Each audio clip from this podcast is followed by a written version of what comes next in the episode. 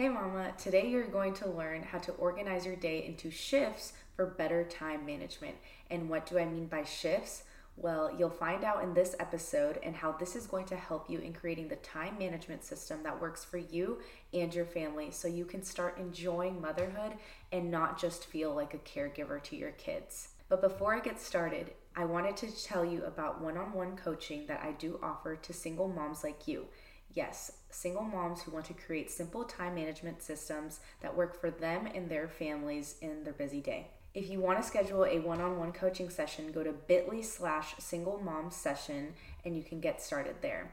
In this first 30 minute session, we will identify your priorities and distractions and create a roadmap to help you take control of the time you actually do have to fold your laundry, do the dishes, give the kids a bath, and yes, actually have more than five minutes in for your self care routine. But all right, let's get into it.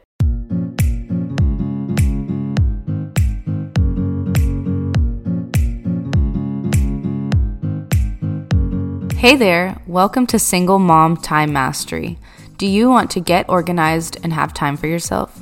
Do you find yourself up late at night Googling work life balance, morning routines, and self care ideas?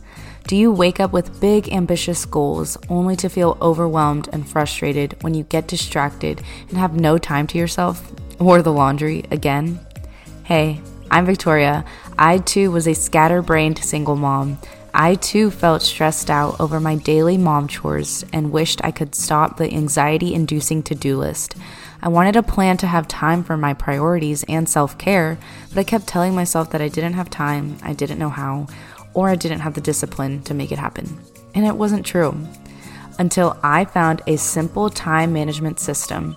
In this podcast, you will discover quick and easy task management techniques, stress free scheduling hacks, and personalized productivity strategies so that you can effortlessly organize your life.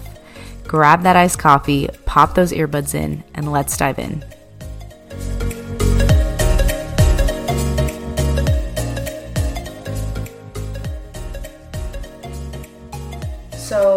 What it feels like when the day is just flying by, and while you may have a routine, it's probably not consistent and you don't feel prepared for what's coming next in your day and even your kids' day.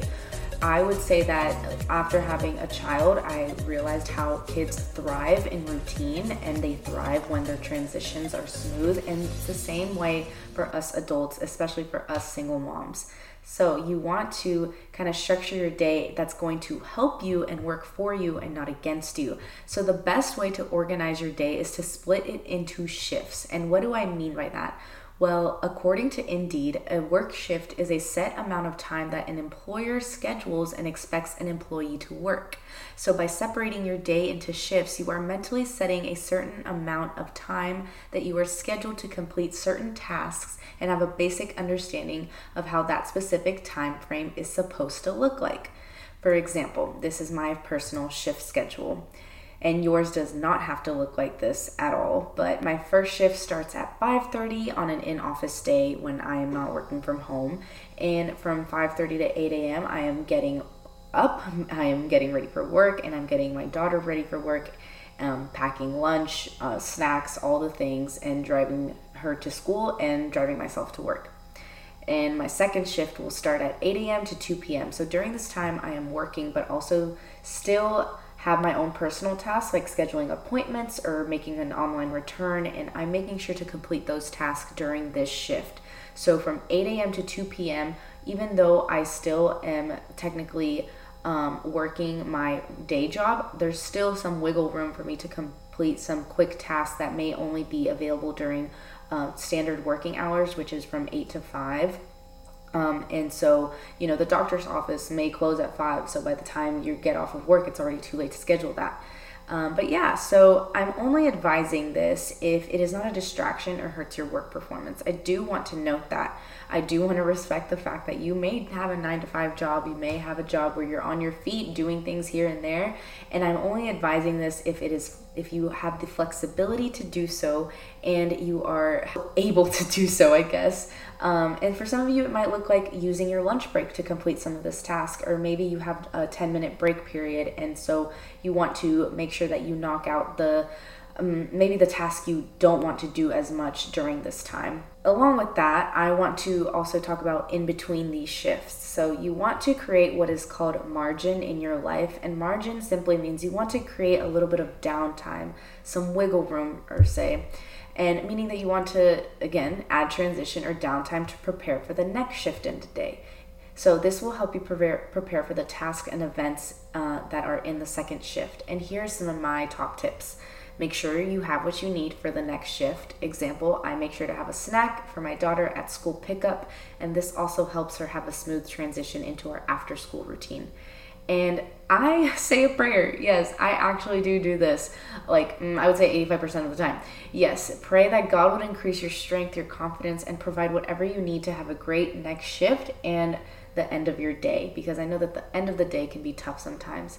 But yeah, God is faithful to provide all the things that you need, and that even includes the little details of your day to day life. Yes, of course, He is there when we need Him for the big things, but you know, your life is your everyday. And so it's so good to include Him, and He is always there to encourage you and equip you in that next shift and the next thing that you have to get done. Um, the third one would be to play some music, listen to a podcast, or do something you really want to do during this transition time um, like quick reading or maybe calling a friend. Maybe you're driving from work to pick up your child from school or make maybe go to a doctor's appointment. You know, put some music going, maybe call a friend, see how they're doing. You can say another prayer if you want. But this just helps kind of lift up your mood, kind of help you get in the right headspace and kind of just get excited maybe for what's coming next. And um, you know, maybe if you like to sing in the car, which is something I like to do, just kind of get some energy out. Uh, the last tip is to also use this time to knock out any quick, quick tasks as well. If maybe if you have to make a quick dinner to go order for this evening or whatnot, that's always easy to do during that time as well but my third shift will start at 3:45 to 8:30 p.m. So during this time I'm finishing up my full-time job from at 5 p.m. while I'm helping my child with their after school routine.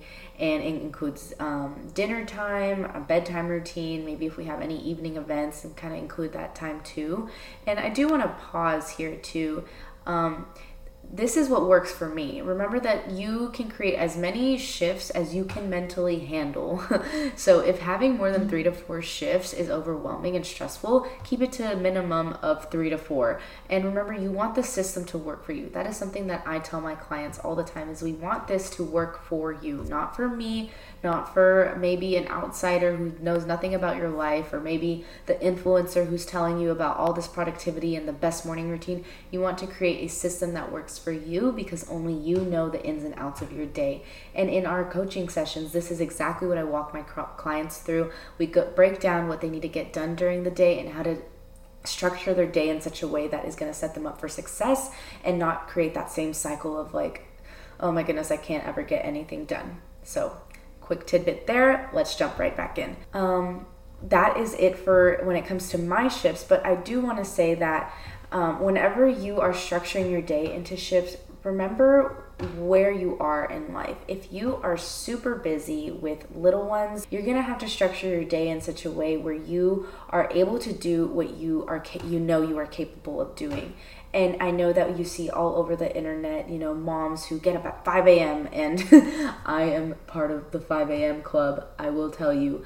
But that's only because I know that I am able to. But my point is is that you have to start where you're at. So it's okay if you have a goal, but remember breaking it down and separating things into sections and shifts and even a big goal into smaller tasks that is how you start gaining consistency. That is how you start taking little steps towards those big goals. And over time, you start to realize that, wow, I actually can do, I actually am the woman that I want to be and am becoming the best version of myself, not just for me, but for my children as well and for their future. So I hope this podcast episode blessed you, friend. Um, I just pray peace and God's love over you, whoever is watching this, and whatever time of day you are watching this. And remember, um, if you want to go to bit.ly slash single mom session, that is going to be in the show notes as well. God bless and have a good one.